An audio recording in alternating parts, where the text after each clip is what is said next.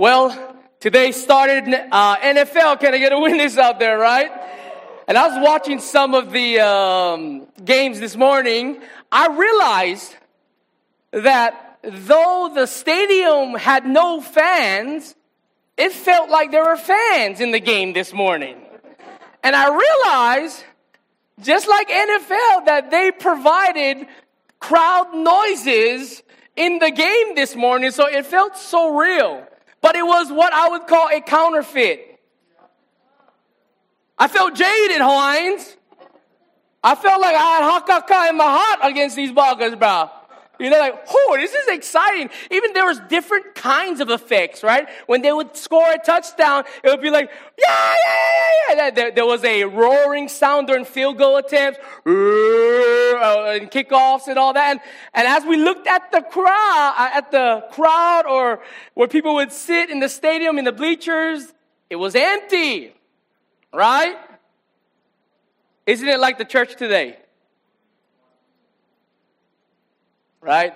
Isn't it like God's church today? We have to put on some effects and counterfeits to make people wanting to be with God's people. Right? And you guys may not know this, but um, you realize there was a piano in the service all day today? Did you see a piano player up on the stage today? And you may like, wait, we're doing counterfeit gospels in here too, Go? No, actually, it helps our band to be tighter together. Our band learned music in the church, right? They, Kaimana, right? Kaimana learned the drums a few months ago. And look at him, he's just serving the Lord loud and proud, right? Like, so we use things to, to help us be engaged. So as we look at these football games, it's, it's not always bad, but it helped me to engage myself in the game. And today we're going to talk about living life with Jesus, right? How do we live life with Jesus today when he's no longer here? The Bible says he died on the cross, he rose on the third day, he spent 40 days talking about the kingdom of God, as we see in the, in the letter of Acts. And then after that 40 days, he ascended back up to heaven. The angels from heaven came down, told his followers, no trip. He coming back, right? When you least expect it, he'll be back until he returns. Continue to live life with Jesus. Huh? How's that possible? He's not here. Well, Acts 2 comes along and the promise of the Holy Spirit comes. And when the Holy Spirit comes, it was Jesus spiritually in the flesh through his disciples. So, as we look at this series, Life with Jesus, life with Jesus is really fleshed out through a few ways. Number one, through his Holy Spirit, amen. Secondly, through his church. The church is not a building, it's a body, a people group, a people of believers who belong to Christ. And ultimately, as we digest through, it's through his scriptures. Are you with me today? And so we have decided to kick back off our expository teaching message through the Gospel of Mark. And the Gospel of Mark is really, here's our heart for the Gospel of Mark, specifically in this series entitled Life with Jesus. The heart of our series is that Christianity is all about what? Say that with me. Relationships. Our relationship with Christ, our relationship with His church, and our relationship with others. You're going to find out that in life, everything is centered on this one word relationship. Dr. Floyd said that we believe in the scriptures, the biggest word that stands out is the word love. And he would, he would concur that there is importance with the word love, but it's probably not the most important word. It's actually a word that's not even used in the scripture, but it's implied because of love. And Dr. Floyd would say that he believes that the most important word in the scriptures is relationship. You see, there can never be love apart from relationship. This is defined through the Godhead, the doctrine of the Trinity God the Father, God the Son, God the Holy Spirit. They have a relationship with one another. Our relationship here on earth as followers of Christ is the result and the connection to that same relationship with God the Father, God the Son, God the Holy Spirit. Everything that we are is connected with this one doctrine. Therefore, as we live life with Jesus, though he's not here in bodily form, he is here in bodily form. How do we know? His spirit lives in you and me. Now, I'm not saying that you're the Messiah. I'm not saying I'm the Lord. I'm saying that we are his ohana who submits to him. And so, what I want you to do, I want you to turn to the Gospel of Mark, chapter 11. We're continuing through our verse by verse series. And we're going to skip verse 12, 13, and 14, and we're going to pick up from verse 15 to verse 19. And Kahu Marcus will preach next Sunday and bring back up these verses that we're going to not talk about today. As you are there, would you stand with me in the reading of God's perfect holy word? If you don't have a copy, it's okay. We have the screen for you. Ho mau kau The Gospel of Mark is delivered in this way. And they, Jesus and his disciples, came to Jerusalem. And he entered the what? Say that word. Temple. And began to drive out those who sold and those who bought in the temple. And he overturned the tables of the money changers and the seats of those who sold pigeons and he would not allow anyone to carry anything through the temple. And he was teaching them and saying to them, "It is it not written? Remember those few words. Is it not written, My house shall be called a house of what, everybody? Prayer for all the nations. But you, you have made it a dens of robbers. And the chief priests and the scribes heard it and were seeking a way to destroy Jesus for they feared Jesus because all the crowd was astonished at his teaching. And when evening came, they went out of the city. Holy Spirit of God, we ask you for spiritual comprehension today. We beg you that we wouldn't try to be here in sense of formality, but God will be here because we want to know you we want to have intimacy with you. We want to have a relationship with you.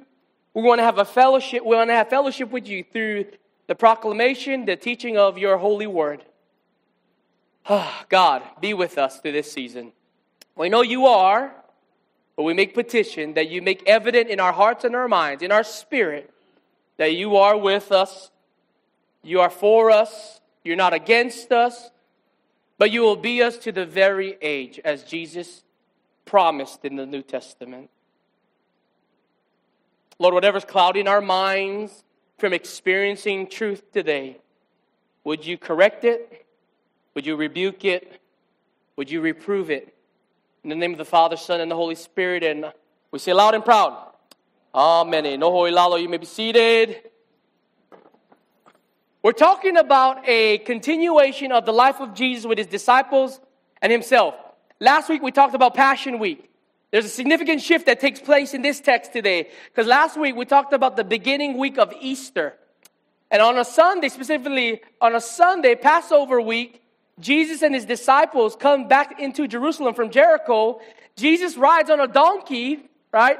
And it was a symbolic prophecy of the Old Testament that the King of Kings would fulfill the prophecies of the Old Testament through one of the ways of identifying him riding on a pure donkey through the cities. It said that the coats uh, were put on the ground, people's coat garments were put on the ground, palm trees was lifted over the coats, and the King of Kings rode the, don- rode the donkey through the city, ending up at the temple. There's a brief moment in the temple that Jesus walks in there, looks briefly, then was Pauhana for the day, and then go back to Bethany, Bethany, where they were stopped at before they entered the city. This is significant because the next day has arrived in what we just wrote.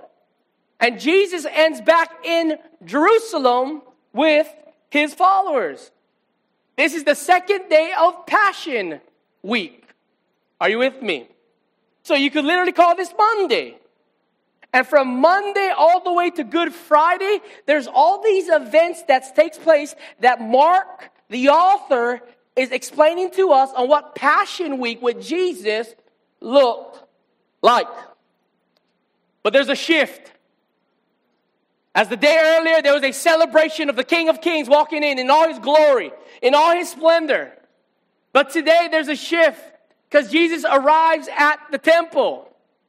And the temple of God, the house of God, where God sat on his holy of holies in the inner, inner court, made up of three different courts in this temple, was being used for self gain. And as we look at our text today, I want to remind you of last week's realities. We had three views of how we are to follow Jesus. And Life with Jesus called us last week to follow Him, to worship Him, and to remain with Him. No matter the circumstances, we remain with Him. No matter the adversity that comes our way, we remain in Him. Why? Because we don't serve a puny God. We serve a God who is great, a God who is worth everything, a God who is worthy of all praise. We serve a God who is the MVP of all football games. We serve a God that when the day of the end comes, he will be highly exalted, lifted up. His angels of heaven will shout, Holy, holy, holy is the Lord God Almighty. And we get to be a part of that God day. That's what makes me coach football today. Despite all the hakaka, I know the God who is greater than my adversity.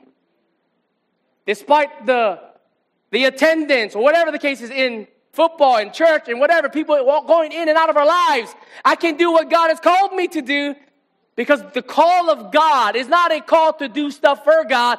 the call of God is a call to be intimate with Him, to have relationship with Him, to have fellowship with Him. And the result of this fellowship is following and remaining in Him. Therefore, He deserves our worship. These words are clear. Here's three additional life views with Jesus that I want you to see. Number one, life with Jesus is a call to holiness. It's a call to holiness. The word holiness is the word set apart. Another English word is the word righteousness. To be holy is to be right with God because God is pure. God is right. In verse 15, we see that these disciples and Jesus enters the temple and Jesus begins what Mark uses as words to drive them out. Jesus is the offense on this scene. He's not the defender, he's the offense. He's driving, he's attacking. And we're not using these words figuratively like some of those soft preachers out there in America. Jesus is physically moving people out of the house of the Lord. And so there's really two evaluating questions we need to ask. Why is Jesus driving these people out? Right? Number two, why did Jesus return to the temple? Number one, why did Jesus return to the temple? And number two, why did Jesus drive people out of the temple? Let's look at the first question. Jesus came to the temple specifically because the rhythm of his life was to teach people about the Father. He was a preacher. He was a teacher. This is the purpose of the temple of God. That people would gather at the temple of God to worship Him through teaching and hearing the Word. I mean, you can't get better than that, Hawaiians, right? To, to, to see the Lord Jesus, the, the Lord, right, the God of the universe, be your teacher in physical form. You can't get better than that. I want you to see the importance of what Jesus put priority on in the word, in the area of scriptures. Psalms 119, it's not on the screen, just listen, It says, How can a young man keep his way pure? Here's the answer by guarding it according to God's word. Psalms 119, 105 says, Your word, your Bible, your scriptures, there's other words, right? Your law, your precepts, is a lamp to my feet and a light to my path. Proverbs 35 says, Every word of God proves true.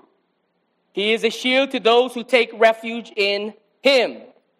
Isaiah 55 11 says, So shall my word be that goes out from my mouth. It shall not return to me empty, but it shall accomplish that which I purpose and shall succeed in the thing for which I sent it. Listen to me very clear. We know this to be true. These scriptures have lasted thousands of years. It has over 40 different authors, human authors. It has been written on three different continents Europe, Africa, Asia, right? For 2,000 years, 1,500 to 2,000 years, it's 40 different authors. They all preach one same message. Who? Jesus. That's a miracle. How can you do that? Unless you're God. So, the priority of God's life for his people is not to look for dreams, signs, and wonders, as a lot of churches do, but to look at the original dream and the original sign, the original wonder that God himself has canonized the Holy Word, the Scriptures. I want to let you know, I want to be clear with you as I've met with some people this week about churches wanting to meet with us, talking about creating a revival in this city because of what's happened on. My main question to them was, where did this feeling come from? Where did this revival feeling come from? Because here's the problem in the, evangel- in the evangelical church today, the Protestant church. We're a Protestant church, right? A Baptist church, right? Here's the problem. We're trying to do stuff for an event to happen where there is an important event that happened 2,000 years ago that we already feed off of from. We don't need another event. But when we're focused for signs and wonders and dreams and outbursts of effects from the body, we're neglecting the one very thing that Jesus himself is saying. The word is sufficient. The word is enough. Why do you think a lot of people don't last in church very long? Because their feelings was hurt, right? Which is true, right? people in the church is hypocrites, which is true, right? You're a hypocrite too, so might as well just come together, be hypocrites together, and look at the one who's not a hypocrite. Hello? All right? Uh, look at, and as we look at this temple, right? Jesus used doctrine as a platform to explain his relationship with the Father. Jesus was both the author and the teacher of these doctrines. The Word of God points us to holiness, which is an attribute of God. So, so the second question is, you know, of this, why did Jesus come to the temple? Here's a second answer to observe the Passover. If you remember Passover, we find this story in Exodus chapter 12 in the Old Testament. That Pharaoh did not want to let God's people go, so God told Moses to tell his people to put uh, lamb's blood on the doorway. And then when God comes in, all havoc is going to be busted out. So those who had blood over their doors, the Spirit of God would skip them and go to the ones who did not have blood on the door. It's a picture of Jesus on the cross. Jesus is our Passover. And at this point, though Jesus didn't die yet on the cross, Jesus is pointing them to the true Passover comes Good Friday during this week of Passion Week. If there's anything that the Passover teaches us, is that God is holy. God is righteous. God is perfect. Therefore, it's a reminder that we are ought to be holy just like God. Now, listen to me. This is not a condition based on you. This is a gift based on God who gives us this gift. Does that make sense? Like, we're not trying to be holy for the sake of being holy. Let me ask you a question. How many of you tried to be good, but you end up not being good? How many of you tried to go on a diet and end up not keeping to a diet? How many of you tried to speak words of encouragement to your spouse? However, the next day it was not happening, Kahu. Right? All, all one of you, you liar.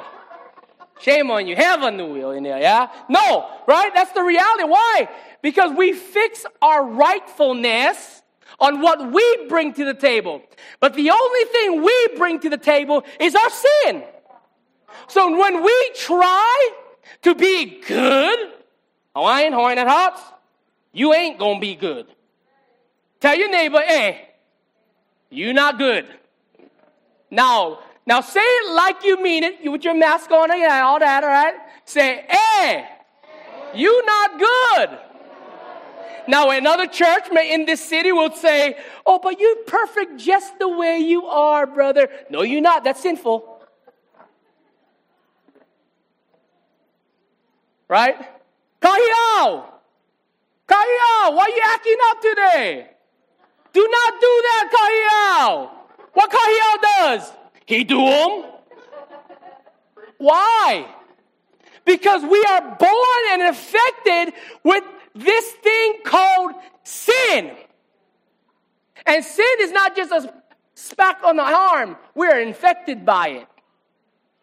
Like, listen to me, I want to hear you, I want you to hear very clear. That mask on your face may protect you from viruses around this facility. But that mask is not going to save you from hell. You could die with coronavirus, right? And for all eternity spend in hell forever. Well, let me give you some good news today. Right? You don't have to wear a spiritual mask. You can be upfront with a holy God and say, God, I'm sinful in need of your grace today. Jesus, in his sovereign grace, comes to the temple and he reveals this grace to them by first off driving them out for dishonoring the Passover and dishonoring God himself. Are you with me? So, holiness, right? Holiness is a serious thing. Question number two Why did Jesus drive people out of the temple? It's very clear, as I said it earlier, right? They use God's house as a marketplace. In John's account of this very same story, he says in chapter 2 verse 14, in the temple, Jesus found those who were selling oxen and sheep and pigeons, and the money changers sitting there. Jesus drops the bomb on everyone in this room while he is driving them out. And he uses this phrase specifically in our text is it not written? Listen to me. I pray that when we share scriptures, we would be like Jesus, where we could say, Is it not written? and move forward in that. And what Jesus does, right? Jesus explains this word written. And the phrase, it is not written, is the Greek word grapho. It's where we get the English word graph from. And what happens, Jesus shares this graph of truth about the priority of Scripture when he uses that term, it is not, is it not written? And what we know about the Bible, the Bible teaches a few things that we say every week. Number one, the, the scriptures are authoritative. It's our playbook, guys. Number two, the scriptures are infallible, right? Meaning there's no error in it. Number three, the scriptures are all powerful. Can I get a witness out there, right? And number four, the scriptures are sufficient. Meaning, as I said earlier in the last couple of weeks, we don't need signs and visions and modern day apostles and modern day prophets to tell us how to follow Jesus. Hawaiians, here you go. We got them right here. It's pure, it's holy, it's clear.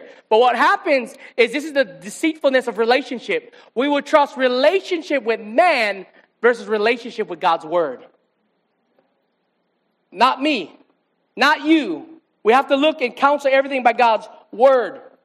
Therefore, this is what I feel God is telling me is the worst statement you could tell anybody. If you see a pastor, if you go to different churches and you see a pastor and you come, and he comes up to the pulpit and he says, "This is what I feel God is telling me," but the Bible ain't open up. He's not preaching specifically from the text when he says that phrase, but he just said, "I think that that is that is a fallacy." Be careful of preachers and teachers who say, This is what I feel. This is what I see. This is because if it does not come from it is written, it's not true. Cannot be true. The God of Scripture will point us to Scripture to get a revelation, listen to me, from Scripture. Let me say that again. The God of Scripture will point us to Scripture to get a revelation from Scripture. Do you know we practice this in our academics today? When kids and students are asked to write out an essay, they can't just share their manao on their own accord. They have to go in the book and find in the book what that whole topic means. It's called a thesis. And then they have to explain that thesis in a body plot. And they have to, at the end of their body plot, they have to come with a conclusion that answers that thesis. That's the same way we should be studying the scriptures. Exactly the same way. Everything in this world is either a perverted or copycat of God Himself. That's true. Therefore, number two, life with Jesus is a call to humility. Something I struggle with. Doesn't help that I coach football, right? Football is not the best sport to be humble in. Can I get a witness? I mean, We're trying to knock some heads off. Can I get a witness there? really Like, hard to be humble in this sense. But as Jesus uses this term, it is written, it is not written, he confirms this with a humility approach to the temple. And he states this that my house, God's house, will be called a house of prayer. And he doesn't stop there. He says that it will be a house of prayer, not just for the Jews, but for all nations. God's house was for one main purpose, everybody to pray.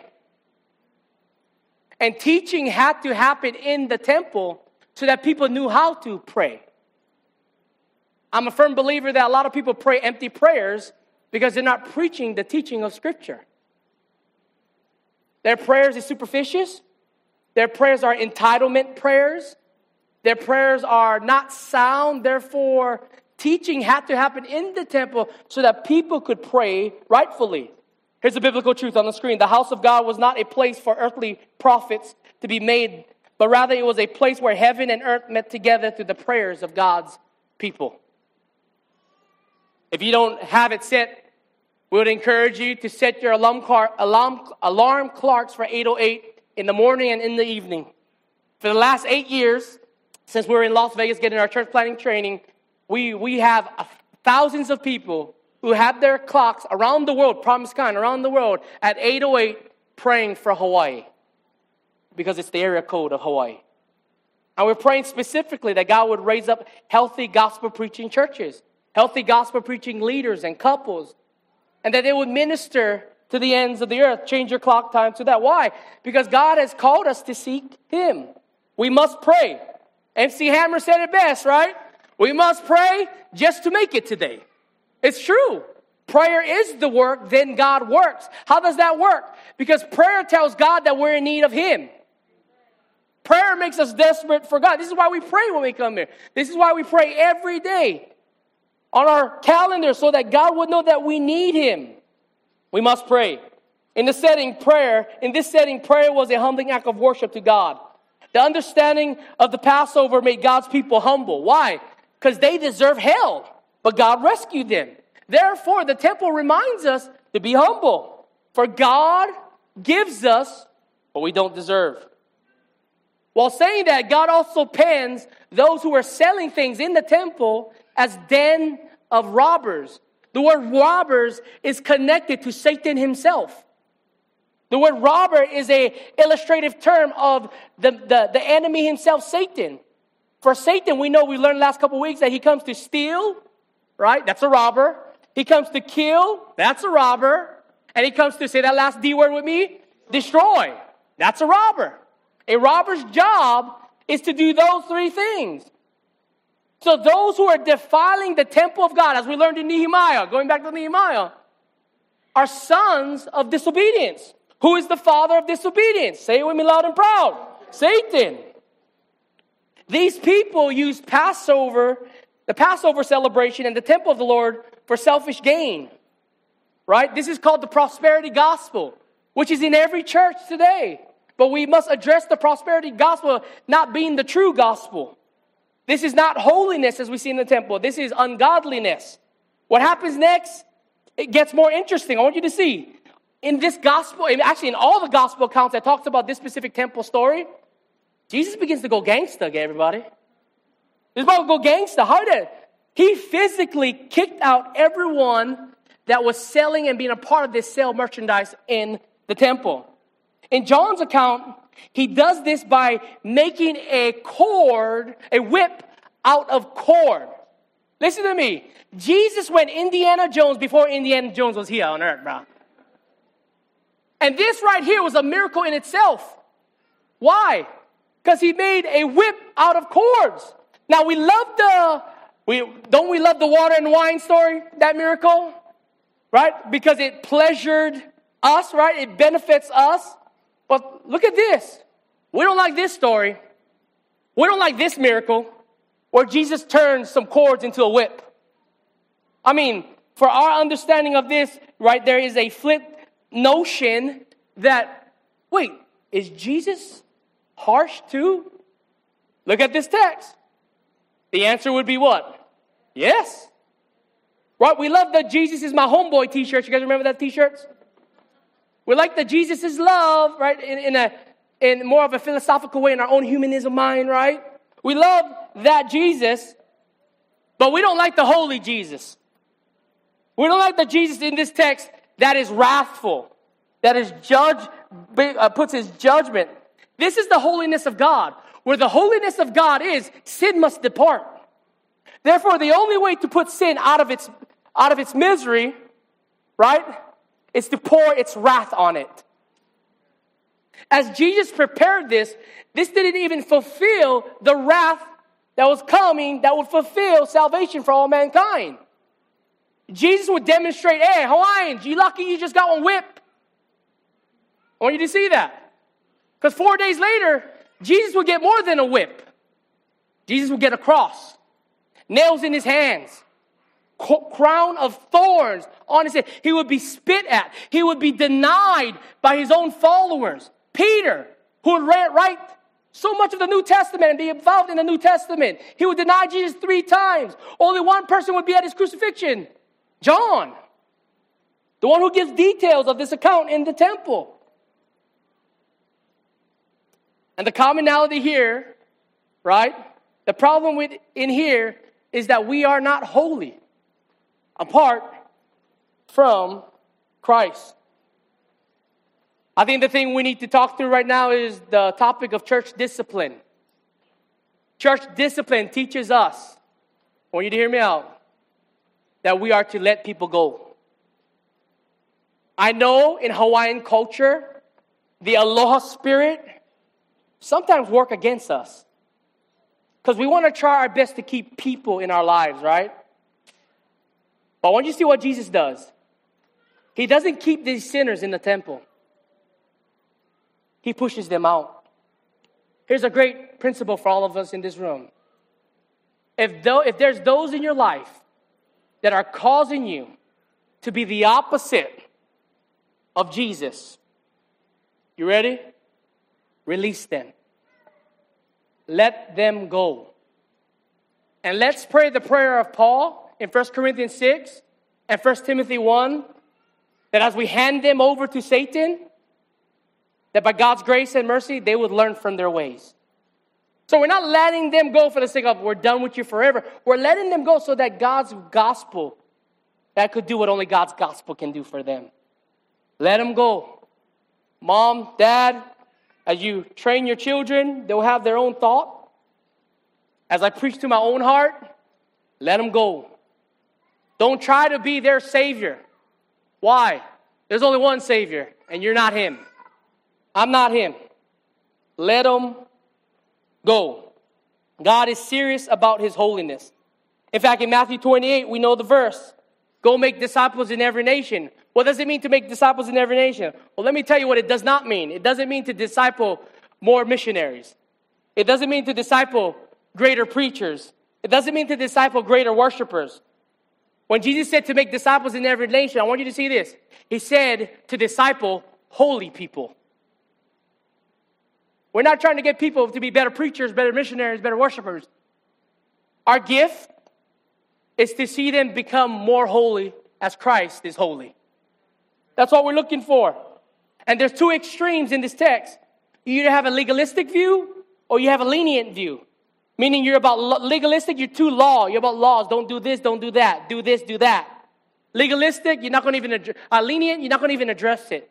You're just going to let it go because you don't like conflict, not confrontation. But look at Jesus. Jesus is neither legalistic nor lenient. He's holy. He's perfect. Jesus is doing what we could never do for ourselves. He's purifying the body, the temple. How? By getting rid of sin. This is faithful through all scriptures. In fact, in the argument, people would say, well, Jesus was legalistic. He was harsh. He was holy. No, he wasn't, because Jesus provided the remedy to this harshness his sacrifice on the cross. Verse 17 says, And he was teaching them and saying to them, It is not, it is not written that you shall keep this a house of prayer for all the nations. Here's a cool opportunity for you to hear. Not everybody was released from the table, uh, from the temple. There were a few that Jesus allowed to remain. but he made them not carry anything in the temple, as you look at verse 17. This is significant because we go back to creation in this understanding. In creation, Adam and Eve were fully naked, and they were okay with it. They didn't have iPods, iPhones, iPads, tablets. He didn't have that. All they had was Jesus. All they had was God. And what the temple is, the temple is a remedy that all we have is God. We don't need the money changers. We don't need these tables. We don't need these animals. All we have is God. And by seeing this, by seeing this, that Jesus allowed some of these people to remain in the temple, is this big reality God's grace and God's mercy. These people could have been just like the other people that was kicked out of the temple. God would have been just to send all of them out. Are you with me? But in God's grace, right, in God's mercy, He allows them to remain. Here's my final thought, and we'll be pau. Number three, we see life with Jesus is a call to honor. It is a call to honor. Verse 18 talks about these religious leaders. And I want you to see that Jesus is not a seeker sensitive Jesus. Jesus was not trying to please the crowds and attract them with gimmicks, as we are all guilty of in the church today. Jesus was serious about holiness and honoring his Father. His Father's temple, his house, was a place of holiness that was dishonored. It is this that God modeled us today to be modeled as churches, that we are to be holy. But most churches today are not holy. They're preaching feel good sermons. Can I get a witness? Right? They're talking about living your best life now. Ministries are created and catered to every single person.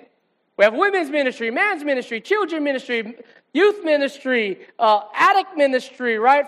Recovery program ministry, all these ministries. Listen to me. I'm not against those ministries. But the problem is we cater to their sin, right? And not cater to holiness. That's what all churches have become today. We have bus ministries. We have all these ministries.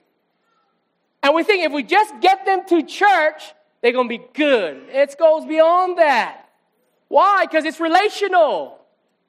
It can't just be Sunday morning. Let me tell you, this is not my biggest gathering every day, guys. My biggest gathering is probably with the football team every week. And my life with them is not based on whether they come to church or not. My life with them is based on my relationship. The church is to be the church in and out the church. But listen to me. Those who call themselves Christians must be the church. They must gather. They must pray. They must worship. And as I even use that word, that's bad. Because the result of our relationship with God will be to gather, will be to worship, will be to, to give, will be to be sanctified. It's the overflow of relationship with the Lord. And here's the beauty of the temple it reveals what Jesus would demonstrate his relationship with the Father. The temple is seen differently today, but as we look at the temple, the religious leaders are very ticked off at Jesus. In verse 18, it said they wanted to kill them, kill Jesus. And I want to show you how you know the gospel is making an impact on somebody's life, whether good or bad. Here's some tensions, right? Reactions. Number one, theology is challenged. Jesus challenges these people in the temple based on the quote of Isaiah, where he said, This shall be a house of worship. Reaction number two tensions are created, meaning that Jesus won over the crowd because they realized they sinned against God based on Isaiah's writing. Thirdly, there was a, another reaction Thoughts are motivated. What was the motivation of these thoughts? I'm going to kill Jesus. And we know they'll get their wish to come true four days later on the cross. What am I saying? The gospel we preach will offend people, everybody. The gospel will offend people. How do I know this? We have been through thousands of people in this church. We have corrected people in this church in love, in grace. We have walked alongside of them. We've given to them. We've done all this. And they've chosen to walk away from the gospel. Hear me out. Let them go. let them go. Why? You're not God. All we can do is be like Jesus. Be faithful with the gospel. Now, can we do it in a loving way? You should do it in a loving way. In First Peter, it says to do it with, with honor and respect. Don't let this loud voice, right? This passion of my, my pathos, right? Discourage you, right? I'm just passionate about what I believe in. I can talk like this. Well, you know what you're doing is not right. Or I can say, bruh, you're foolish. Does it change the truth of what I just said? No, just the pathos, the emotion of it. You will be judged, everyone in this room. You will be judged. And the joy of being judged is that when we find ourselves in front of God, we can say, we can hear Him say, Well done, good and faithful servant. Men of God, embrace the gospel. Women of God, embrace the gospel. People will come at you hard. People in your family will be the worst people that come at you hard. I am I am an experience of this, but the word says this that mother that child will turn against child, parent against uh, child. It's going to happen in these days. The religious leaders were more concerned about their ego rather than the holiness of God. Alakai, may we never be those leaders. May we be willing to be corrected, right? It was these religious leaders' job, right, to teach the Word of God, to secure the Word of God in the temple. They got paid to do this, and they neglected it. If this is something you are going through, that you're neglecting the holiness of God through the preaching of the Word, don't be like these people. In fact, see this correction today, guys?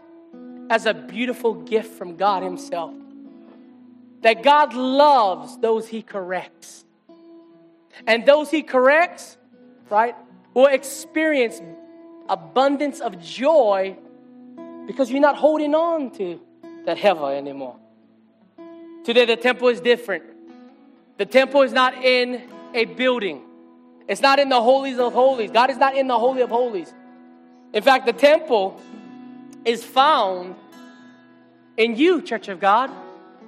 Every one of you are individual temples of the Most High. And Paul addresses this because we know this. Did you guys know what was the one significant event that happened when Jesus took his last breath on the cross? The temple that we're talking about right now was destroyed. The veil tore in two when he took his last breath, and the temple was bust up.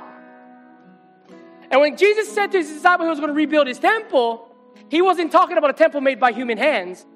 He was talking about a temple where the cornerstone is his spirit. Guess who's that temple today? Us. The church. The ecclesia. Ecclesia in Greek is not the building. Ecclesia in Greek is the people, a specific people. Not Islam, not Confucius, not Buddhist, not Shintoism, or Hawaiiana, but God, the God of the universe whose name is Jesus today. You are the temple today. And in fact, the temple is highly thought of based on the Apostle Paul. Look at 1 Corinthians when it comes to church discipline of sexual immorality. He says, flee from sexual immorality. Every other sin a person commits is outside the body. Body. But a sexual immoral person sins against his own what? Body. Or do you not know that your body is a temple of the Holy Spirit within you, whom you have from God? You're not your own. Here we go. For you were what? Bought with a price. So glorify God in your body. And I want to say this because I want to say this in love. We are all guilty of this verses. Can I get a witness there? And listen to me, I want to honey honey you, lomi lomi you into this reality, okay? Listen to me. If you have failing in this area, if you still struggle in this area, God's grace is sufficient to not just give you grace, but to transform you from the inside out. Are you with me? Therefore, we can judge a true believer not by what they do or don't do, but the promises of God that He who began a new work in you will perfect it until the very end that He's come. What does that mean? We're not going to be perfect, right? Right? But our life with Jesus is not about perfection, right? It's about a new direction. And that direction is not me trying to live up to these rules and regulations for God, because in and of itself, I will fail Him, I will fail you, you would fail me. But when we keep our eyes on Jesus, He who began a new work in me and in you will complete it to the very end. Therefore, all this burden of religion, of trying to do what I cannot do for myself, God has done it for me. It's not I who live, but Christ who now lives in me. And this life that we live in, in, in God is no longer us trying to live our best life now, but it's to submit to a holy God who makes us holy and we confess our sins to Him and we tell God, I don't have it all together, but you have it all together and your grace is sufficient. Your mercy is new every morning and you have told me if I come to your throne, you would raise me up. That is the God of Scripture. But listen to me, it's not a card to sin whenever you want. If you met that God today, He will finish the work He started in you to the very end. That's a burden lift off me. I grew up in a church that told me this is what I have to do. This is what I should do. This is what I cannot do. I cannot hang around these people. And every time I focus on my own effort, I would feel God. And God in sound doctrine would say, Hey, let that all go. I will fulfill the work for you. That's a different God that I know. Every God throughout history are small little g gods. And God says, tell us this is what we got to do to be partner with you. Christianity separates itself for that. Christianity says, because you are sinful, you cannot keep anything. You can't do anything right. But I have a son, God says. And this son is perfect. He is good. He is righteous. In fact, I'm going to dethrone him from the gates of glory. I'm going to make him as a child in a poor manger. This is wasn't this wasn't the uh, Hilton Inn, guys. This was the barn. Get doo doo all over the place. The Holy of Holies was born in a manger, a hum, a humble setting. He would live the same life like you and I, but there's something very drastic different about this human. He never sinned. He was perfect. He demonstrated his perfectionness, his holiness, through his right relationship with his Father. Today, you can have that relationship with the Father through his Son, Jesus. And as we sing today, we're going to ask God to give us clean hands, pure hearts, so that the glory of his name may be manifested among the earth. So, this is how we're going to respond today. I thought it was very encouraging as we responded last week and I want to do it the same way. One at a time, family at a time. There's going to be three, there's going to be four sections one, two, three, four. And separate yourself as much as you can. We can't fully understand this separation, that's going on and that, but when, when, when the band begins to sing, if you feel led, would you join me and my family down here at the steps? The steps doesn't save us, Jesus saves us, but it's a reminder, everyone listen to me, it's a reminder that we're in this together. Are you with me? We're in this together. We're asking the God of gods, the Lord of the universe, to free us from ourselves. In the name of the Father, Son, and the Holy Spirit, we come to you. We confess our sins to you that you are the perfect Redeemer. You are holy in all your way. And we sing to you, our matchless King. For you alone are worthy. Rescue those who does not know you today. Redeem those who, or restore those who do know you. In the name of the Father, name of the Son, name of the Holy Spirit, we say loud and proud, everyone together.